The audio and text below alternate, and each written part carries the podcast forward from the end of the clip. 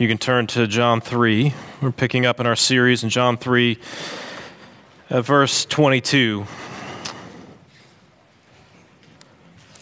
Uh, Jesus has up until this point been in Jerusalem for uh, the well the early part of this chapter anyway, and uh, so we pick up at verse 22.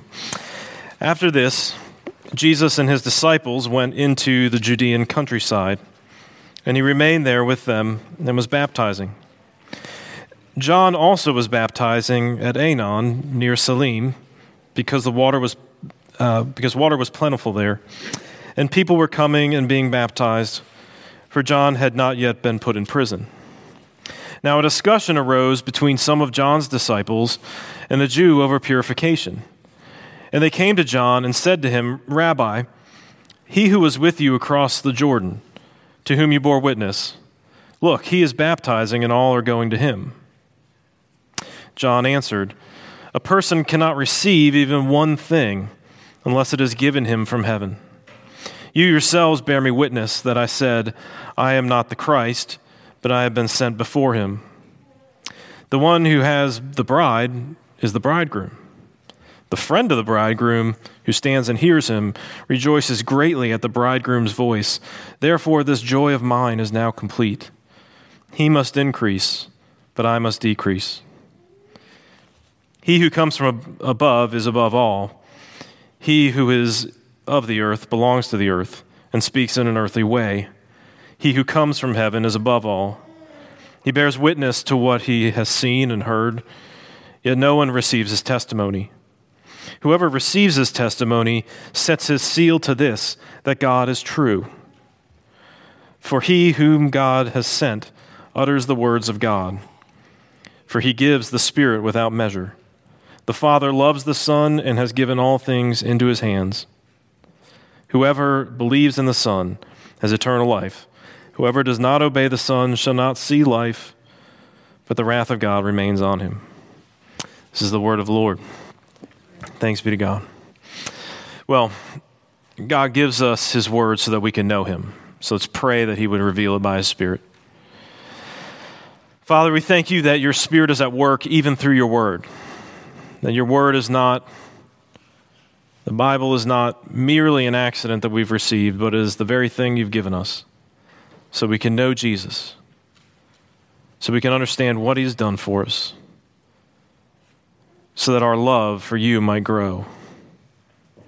And then as we see our lives rearranged by that love, we might even say that he must increase and we must decrease.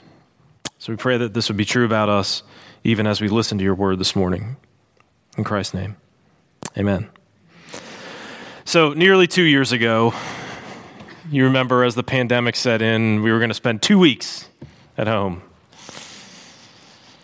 And we all binge watched, you know, shows on Netflix, and you know, we've and we all kind of discovered Zoom in a new way.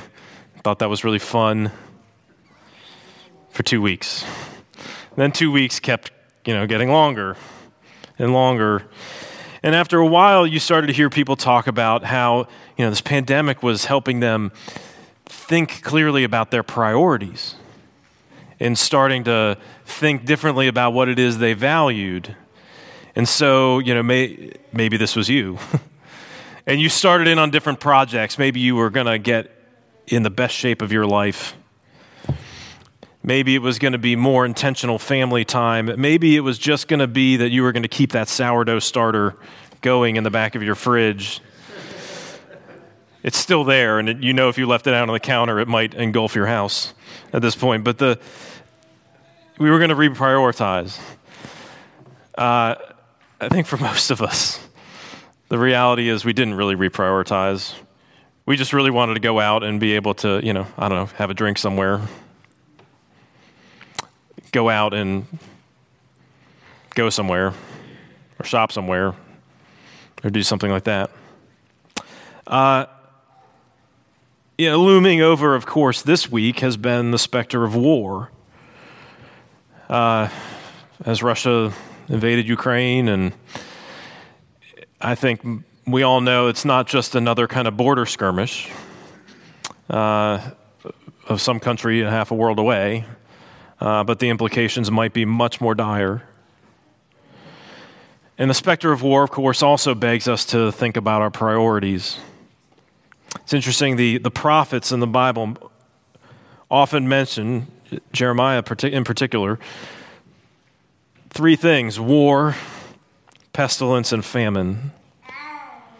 Because it's actually it's a strange thing in life to actually think that we are guaranteed life and health and abundance. So we're we are, a lot of us feel a little unnerved, wondering about this. And what we see borne out in this story is people who are grappling with their priorities. What we see is the competitive threat to their priorities. We see somebody whose joy has been completed so, competitive threat, completed joy, and then we see contented humility with somebody who has the right priorities. So, competitive threat, completed joy, and contented humility. Now, it's worth noting right off the bat here as we think about the competitive threat of our priorities, uh, the whole structure of this passage, because it's, it's actually kind of strange. I don't know, as you were listening to this, if you felt the shift at verse 31, but Verses 22 to 30 tell the story. At verse 31, John, the disciple who wrote the, the gospel, steps in to offer comment. A comment. Some comments that may not make a lot of sense, but I hope as we unpack it, they will a little bit more. But this passage begins with John the Baptist. So we got, we got a John who wrote the book, and then we've got John the Baptist who's actually the, the story is being talked about, so don't get confused here. We're all confused now. I got it. John the Baptist, uh, it, it opens really talking about his disciples. Now, he had baptized Jesus, of course, back in chapter 1, had said, This is the Lamb of God who takes away the sins of the world. And so, as Jesus has gathered disciples and is sending them out he's, he's been at Jerusalem, but now they're going out into the countryside around Jerusalem to the area known as Judea, which is sort of the southern part of, it, of Israel. Then John the Baptist and his followers start to hear about it. Now, they're somewhere up in Galilee, which is the northern part of Israel, or perhaps even into Samaria, which is kind of in the middle. We're going to talk about Samaria next week. But uh, they're somewhere around there baptizing. So they've kind of gotten word that Jesus is also baptizing. And then there's also this other guy, another fellow Jew who seems to have gotten into it with them about the ceremonial purifications and probably what baptism means with that. We talked about that some when we were in chapter 1 about baptism was a conversion uh, rite at the time. So if someone was converting into Judaism, they would be baptized. But of course, John was saying, no, everybody in Israel needs to be baptized. Everybody, in other words, needs to essentially reconvert. So something's going on with this discussion. We don't know any of the details really about it, but something's going on with that. And then they start getting nervous because it turns out Jesus' disciples are baptizing people. I mean, they had the baptism market cornered, you know, and now Jesus people seem to be doing this. It's like they're obviously nervous about it, right? They're saying they're um, they're particularly noting at the end of verse 26 that all the people are going to Jesus. Their movement that they had backed doesn't seem to be so important, so special anymore. And that's why they bring all this to, to John, because the things that they thought were important, the things they had prioritized, don't seem to quite be as significant. They want John to do something about this. And I, mean, I don't know what they want him to do, but they, they think he's going to have some answer for this. And John's response in, to start off with in verse 27 is telling. John looks at them and says, basically, don't you know that everything we have is given to us? Everything we have is given to us. It's curious then if you look at the down below in verse 31, Jesus is talked about as being the one who's from above. In other words, he is the giver. And in fact, what we find in verse 35 is that the Father has given everything to the Son. As the writer of the book is thinking about this, he is thinking about how even Jesus is someone who's been given something, right? And Jesus is the one who gives. And John encourages his followers to think that way about what they're doing, is that everything they have has been given to them.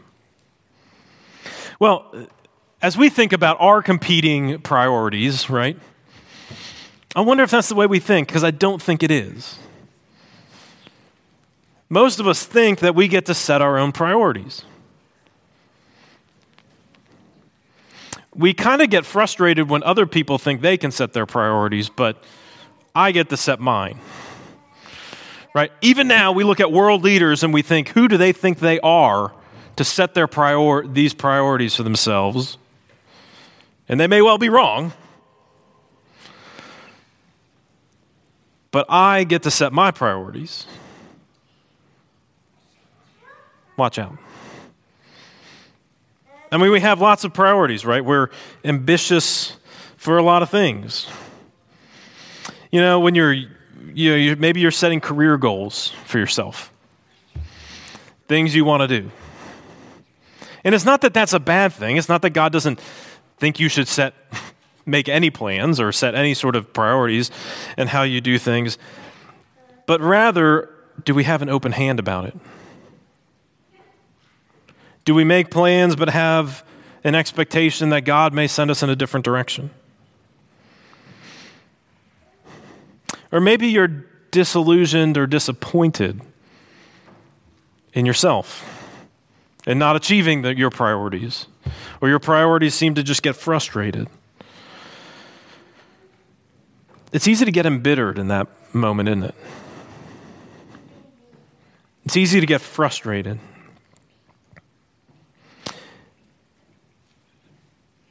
I, there's a letter by John Newton, the guy who wrote Amazing Grace. He was a he, he had he had been a slave trader, came to the Lord, um, became a minister, started writing hymns.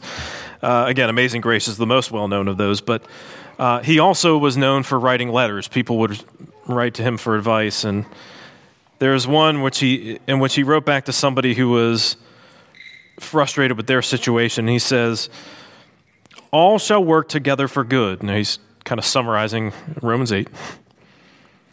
Everything is needful that he sends, nothing can be needful that he withholds. Be content to bear the cross, others have borne it before you. You have need of patience, and if you ask, the Lord will give it. But there can be no settled peace till our will is in a measure subdued. See what he says there? There can be no peace for this man until his own will is subdued. We want so many things.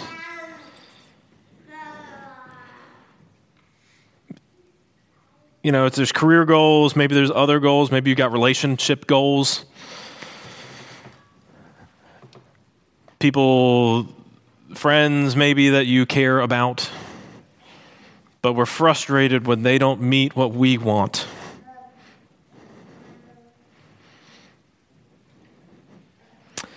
But we are not our own. This is true. John has reminded his disciples of this. Paul, of course, tells us that multiple times in 1 Corinthians. We are not our own. We don't belong to ourselves. Everything we have is given to us. Maybe it's family. Uh, when you get married, you think, of course, we're going to crush this thing, right? Like, we're going to be awesome. And then a little time goes by. And you start to realize it's a lot more difficult than you thought it was. Then there's parenting. Because everybody thinks they know how to parent. And parenting make fools, makes fools of us all. It does, right? We think we have it figured out. We think we've got the right priorities. We think we know exactly how it should go. And it doesn't. And we are frustrated, or heaven help us if we actually somewhat succeed. And we think we've got it all figured out now. We are not our own. When I was a young minister, I thought, boy, I know how this is supposed to go. I know what everybody needs. There are lots of churches that fall into thinking, we've got this figured out. We know what the kingdom of God needs, but we are not our own. The ministry is not mine. The church is not mine. The church is not yours. The church belongs to Jesus. I hope we're never a place that thinks we have it all figured out. Should we have ambitions? Should we have desires? Should we have things that we want to achieve? Yes. As a church, individually, for your family, whatever it may be. Yes, all of those things. But be ready that God might have something different? Are you tuned into that? Can you accept that something might be different that God has planned for you than what you had imagined? Well, as John goes on, he explains his completed joy that has changed his perspective, right? That has reprioritized his life he starts to talk in verses 29 and 28 with a very familiar metaphor. I say very familiar because all throughout the Old Testament, God portrays himself as the groom to Israel as the bride. That's a pretty routine metaphor in a number of places. And that's exactly the metaphor that John picks up, right? That Except here, he's talking about Messiah as the, as the groom. Which may, maybe he understands what's going on there, that Jesus is God, but maybe he's implying more than he even realizes. I'm not sure. but his point is to say that he's realized all along that he was one who was sent ahead to make the arrangements. He is like the best man in the wedding. He's supposed to go there and make sure everything gets, gets going correctly right, and then he stands and bears witness to the, to the marriage. In other words, when the groom shows up, right, his work is coming to fruition. And he takes joy in it. Right? Why would he be upset? Why would he be upset as the best man that the groom is getting married. Right? He has joy in that. He's excited about it. He's excited about this wedding. He's excited that God is showing up. That's what he's encouraging his disciples to see, right? Is that God is showing up. God is fulfilling everything that he's promised. And what's interesting is in the commentary afterward, in verses really 32 to 34, we get more about somebody bearing witness, right? The best man got to bear witness, but then it talks about Jesus bearing witness. Jesus bears witness to what he's already seen and heard from above. And when you accept his testimony, you are accepting that God is true. And then in verse 34, for he whom God has sent utters the words of God for he gives the Spirit without measure. What the writer of the gospel is reminding us is that we have the witness before us in the Word and by the Spirit. And isn't it interesting the idea of the Spirit without measure? Because the Old Testament experience of the Spirit was like a trickle. you know, and, and there would be occasionally people who would have this sort of full blown experience of the Holy Spirit, but it would come and go. And what we're told is that when Jesus arrives, he, he doesn't hold back at all. He opens the spigot up fully. So The Spirit is poured out on his church. And the Word and Spirit work together. And they reveal, as he starts to talk about then in verse 36, the Son, and so we can have eternal life. You see, that's really the deal with Scripture and why we talk about Scripture so much is not because it's a, it's a really neat answer book. I'm looking for the chapter on what to do when Ukraine is invaded and I can't find it. I'm looking for the playbook for a pandemic and I can't find it. We can look for lots of things in Scripture thinking, isn't this supposed to be a playbook for every scenario in my life? And we would be wrong. Because the power of Scripture, while of course it does have lots of general principles that are good and right to lead our lives in different ways, the point of Scripture is to reveal the truth of Jesus and what he has accomplished. That's the whole point. And the reason we go to the Word, the reason we take the Word so seriously, is not because we think there's a lot of great trivia in there for us to know. It's not even that we think that it has moral principles that we can just kind of keep and we'll be okay. No, the whole thing tells us if that's how you want to approach God, good luck. It's not going to go well. No, over and over again, it's telling us who Jesus is. And it begins in the beginning with a history of God's faithfulness, right? Right from the word one. God's faithfulness to us. It goes through the history of his faithfulness to his people that he started with Abraham and Sarah, an old couple with no child. And how he sees that history through. And there are myriads of mysteries that open up, of course, as that story unfolds. And yet, all those mysteries come back around to meet in Jesus. And the whole thing is the story of Jesus' love for us this whole this book, here it is that we find the greatness of God. The greatness of God come to earth in the child of a peasant girl. In this book, we find the beauty of God revealed in the one whose likeness was so marred to be beyond human semblance.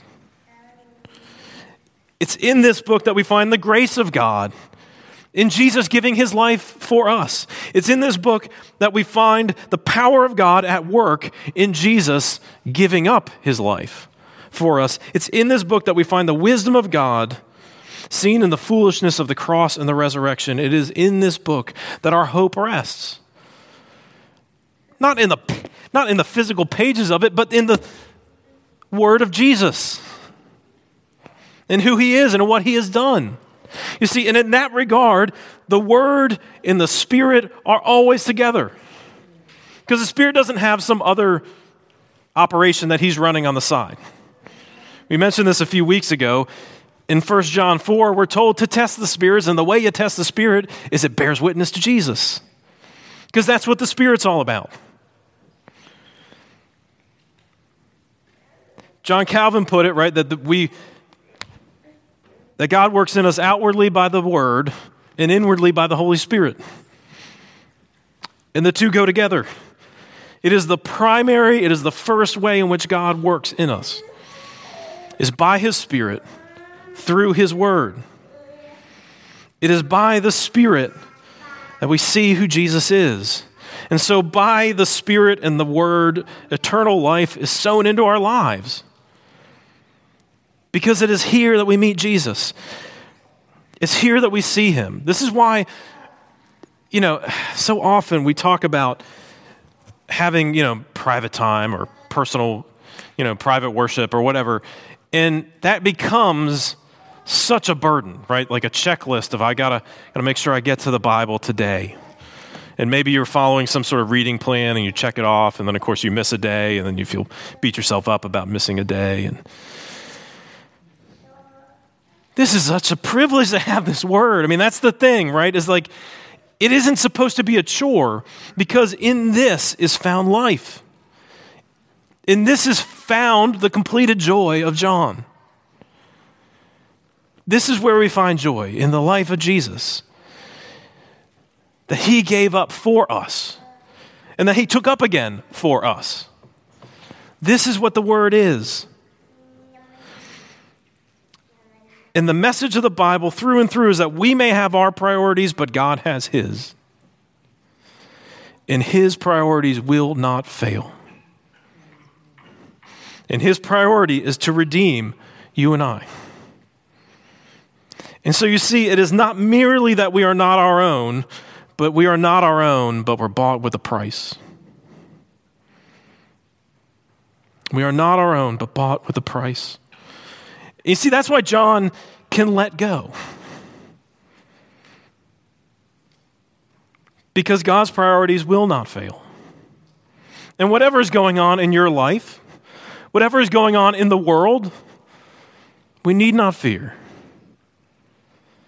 We need not be lost in worry. Because God's priorities will not fail. It is guaranteed in the body and blood of Jesus. He will see it through. And this, of course, gets put into practice by John in his contented humility. The fact that he has understood the priorities of God and he wants his whole life to be aligned with it. Yeah, he wraps up what he says in verse 30 with He must increase, I must decrease. It's a verse worth remembering. And it's, it's the most counterintuitive, strange thing, right? John is still bold, even though he's humble. He is bold because he knows that God's priorities are not failing. They will not fail. He has seen the Lamb of God. And do you know John's story? Do you know where it goes from here? Some of you may. The timeline isn't exactly clear, but it will not be long.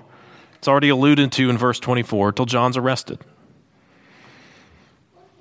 uh, by Herod Agrippa and will be put to death for what he's doing. And yet he has no fear. Why fear? God's priorities will not fail. Humility is born out not of confidence that we can do what we think or that our plans are going to come out, but a confidence in God that He will not fail. I mean, my plans, my priorities, they're going to need some adjusting.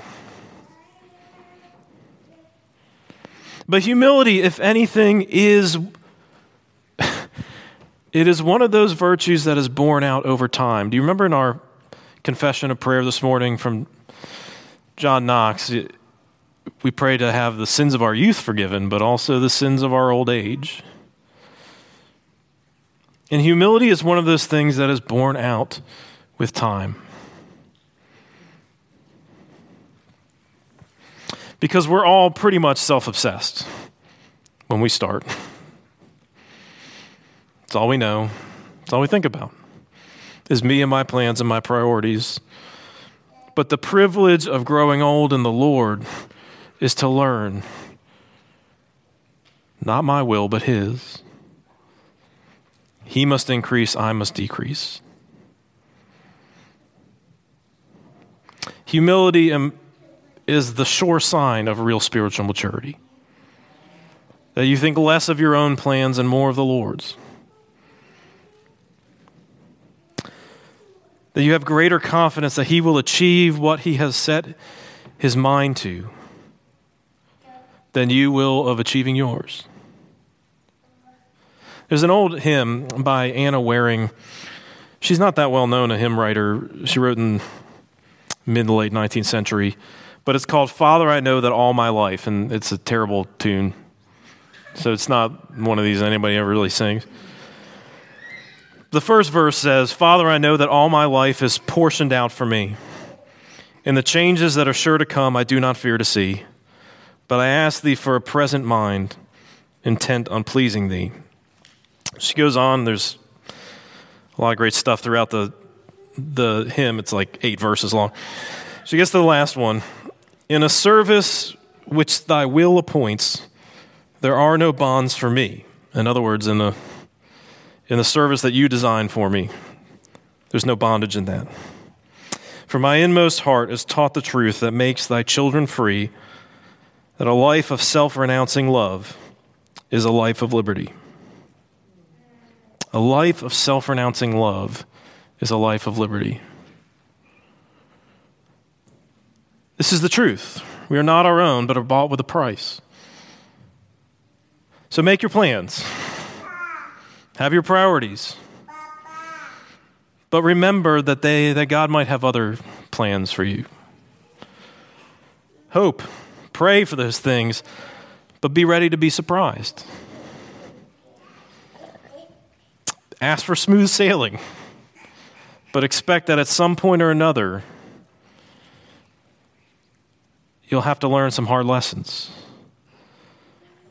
Start practicing the self renouncing love that is liberty but expect that you have more to learn than you ever thought. Uh, the reformer John Calvin, you may know this, he had no intention of ever being a pastor or being a minister.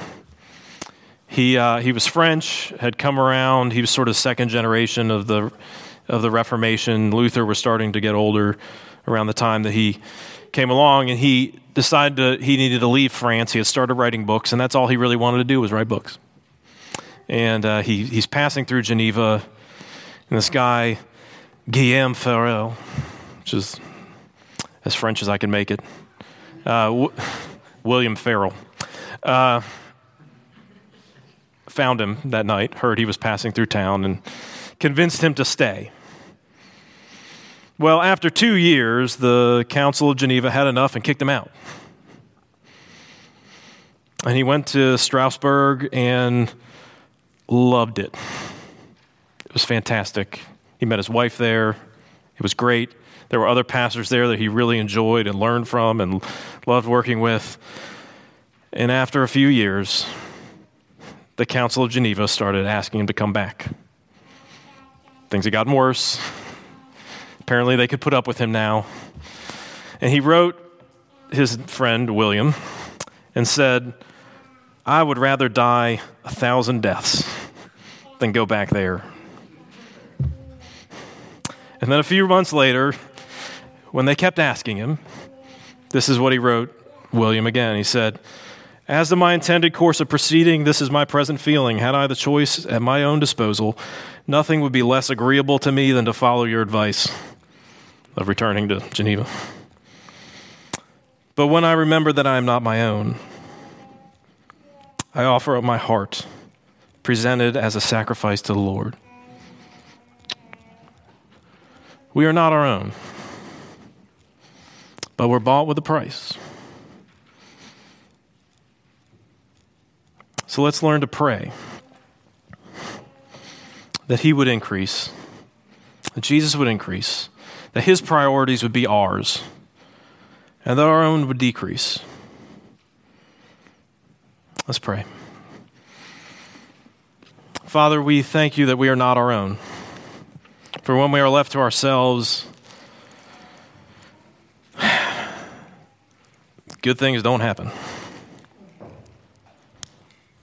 But because we are bought with the blood of your Son, because he laid down his life for us, and because your Spirit raised him back from the dead, we know that your priorities never fail that your plans never disappoint. And though it may be hard for us to learn that lesson, though we often have to come back over and over again to reprioritize what we want, we know that following Him, that following that kind of life of self renouncing love, is really a life of freedom. I pray that you would convince us that it is worth decreasing so that Jesus might increase and we wouldn't be disappointed. We ask this in Christ's name. Amen.